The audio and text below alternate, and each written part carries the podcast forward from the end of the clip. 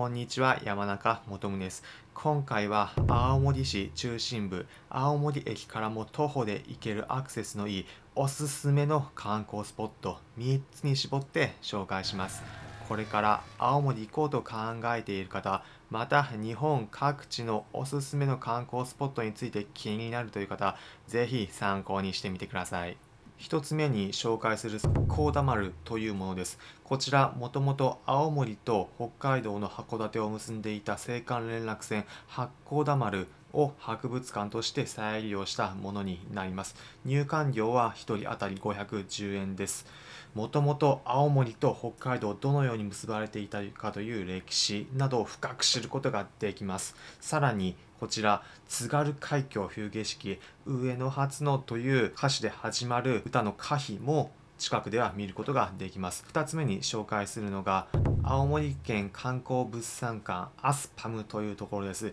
こちら青森各地のお土産を買うことができることに加えて津軽ならではの津軽三味線の生演奏も聞くことができます。私が行った時は残念ながらコロナウイルスの影響で中止でした。他にもこちらからは先ほど紹介した八甲田丸も海の上に浮かんでいるのを見ることができます3つ目に紹介するのがねぶたの家はラッセというところです。こちら、青森名物ねぶた祭に関する博物館になっています。赤の色鮮やかな建物内部に入ると、これぞ青森というねぶた祭りに使われているような出汁の光り輝く空間を楽しむことができます。入場料は大人1人当たり620円です。青森の文化、関心あるという方はおすすめです。今回3つのスポットについて紹介しました。参考になれば幸いです。これから青森行くという方はぜひ青森旅行を楽しんでください。